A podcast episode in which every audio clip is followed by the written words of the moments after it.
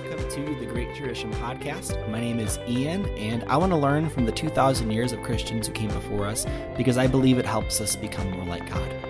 This is the concluding episode in our series on the Trinity. If you've made it this far, we've covered quite a bit of ground. So far, we've spoken about what the Trinity is. We've learned about some of the historic Trinitarian heresies. We've covered the early history of Christian creeds. We've explored some of the debate around how the Trinity works according to the Eastern Church and the Western Church. And if you've gotten through all of that, you realize there's a lot of teaching and history and and debate. And if you're anything like me, all of this might feel a little bit like drinking from a fire hose. There's just so much to be said and it can be tempting to ask the question, okay, so if if the conversation surrounding who God is is this complex, how should I approach my study of him? Today, we've got one last episode to wrap up this series on the Trinity, and I want to talk about that. To conclude, I want to talk to you about two theological concepts that, at least for me, have revolutionized the way that I think about God. And the reason that these two concepts are revolutionary are not only because they've changed how I view God, but also they've forced me to approach God with a different attitude. One of the temptations for Christians is to approach their study of God in the same way that they approach any other form of learning, and that's with an attitude of mastery. So, when you earn a degree, or when you learn a skill, or when you become educated in politics or current events or whatever, what you've done by learning that thing is you've gained a certain level of mastery in a field. And that mastery gives you power power to make money, power to influence others, power for whatever. At the very least, it gives you a level of mastery over the subject itself. However, there's a sense in which the study of God does the opposite, because unlike any of the other things you can study, it's impossible to gain mastery over God because God is the one who's the master. This works out practically as well because the more you know about God, the less you know. And the closer you get to God, the more you realize just how far you have left to go. The more you go spiritually and the more you become like God, the more you realize just how much you're not like Him. And in that sense, part of the journey of acquiring mastery of the subject of God is the realization that you will, in one sense, never be a master. Because of that, I want to leave you with two theological concepts that I believe work together to create this sense of unmastery in us. And those are the concepts of divine simplicity and apophatic theology. So let's dive in. First off, what is divine simplicity? Well, to put it simply, divine simplicity basically means that God is simple. That's it. He's, he's not complex.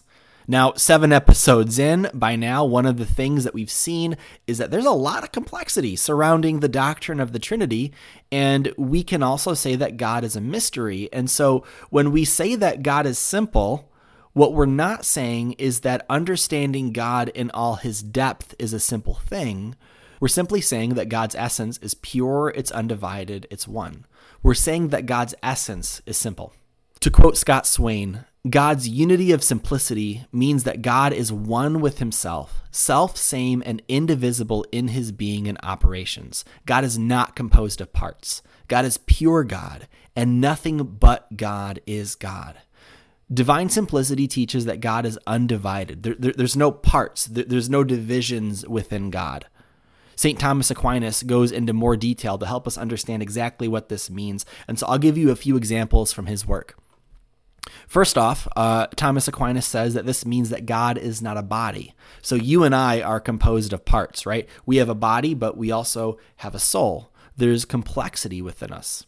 But God is simple, God is spirit. Second, this means that God cannot be divided or categorized by creatures. So we have different kinds of creatures that we categorize in different ways, right? We have genus, species, family, etc. But that doesn't apply to God because God isn't a creature, and so he doesn't have a classification. Uh, there are no other kinds of God that we can compare to God. Also, we could talk about how being human is different from the concept of humanity. I am a human, but I am not all of humanity. I do not define what it means to be human. But that's not the case with God. Our God doesn't fit into the concept of God. He can't be compared to the other pagan gods or the other religions or anything like that. He's just God. Or here's another way that we could look at it God is his own existence. There is nothing that comes before God. There is nothing that caused God. And there's not even any concept or any idea that is before God or more foundational than God. Here's a third point that St. Thomas makes this means that there are no accidents in God. Now, when I say there's no accidents in God, I'm not talking about how God doesn't make mistakes, although it's true, God doesn't make mistakes. What I mean here is that there is nothing in God that isn't essential to who he is. So, for example, I'm half Syrian and half European, but that's not essential to my being. I could still exist even if I was born with a different ethnicity. However, I have the capacity to think and I have a soul. Those things are essential to who I am. If I didn't have those things, if I didn't have a soul, if I didn't have the capacity to think, I wouldn't be. Well, in God, there is nothing accidental or optional. Everything that is in God is essential to who he is. To go back to uh, that Scott Swain quote, he says, God is pure God. Everything in him is absolutely essential to who he is. For example, the Bible says that God is love, and the Bible says that God is light, and the Bible says that God is good. Those things aren't optional to God if he wasn't love or if he wasn't good, he necessarily wouldn't be God. And this actually leads into the final point made by Thomas that I want to talk about today, and that is this. This also means that God is not composite in any way. To say it another way, God doesn't have parts within himself. Matthew Barrett, in his book Simply Trinity, expresses this very well. He says, Scripture, for instance, does not merely say that God possesses love, but that he is love. God doesn't merely perform good acts, but he is good. In other words, God's attributes are not one thing and his essence another, but all that is in God is God. So when we talk about who God is and all of his different qualities, we have to understand that these attributes are not separate add ons to him. And these attributes of God cannot be categorized separately from him. To use that line from Barrett, all that is in God is God. So that, that's divine simplicity. God's essence is pure, it's undivided, it's one. Now, here, here's the next piece of that. Did you notice that for the most part, these affirmations that we just made about God's simplicity, it's just a bunch of negative stuff? Like, God is not a body. God is not categorized like creatures. There are no accidents in God. God isn't composed of parts, He's not composite. All that we've done so far is just say a bunch of stuff that God isn't. And that's actually what apophatic theology is. And that's the other concept that we're talking about. Apophatic theology is sometimes also called negative theology or theology by negation. This is a concept that all branches of the church use, but it's foundational to Eastern Orthodoxy. Oftentimes, we approach God in positive ways. We want to definitively say what God is, but this concept teaches us that there are some ways in which we can only understand God by saying what he isn't. For example, we don't fully understand what it means for God to be infinite or eternal or immortal.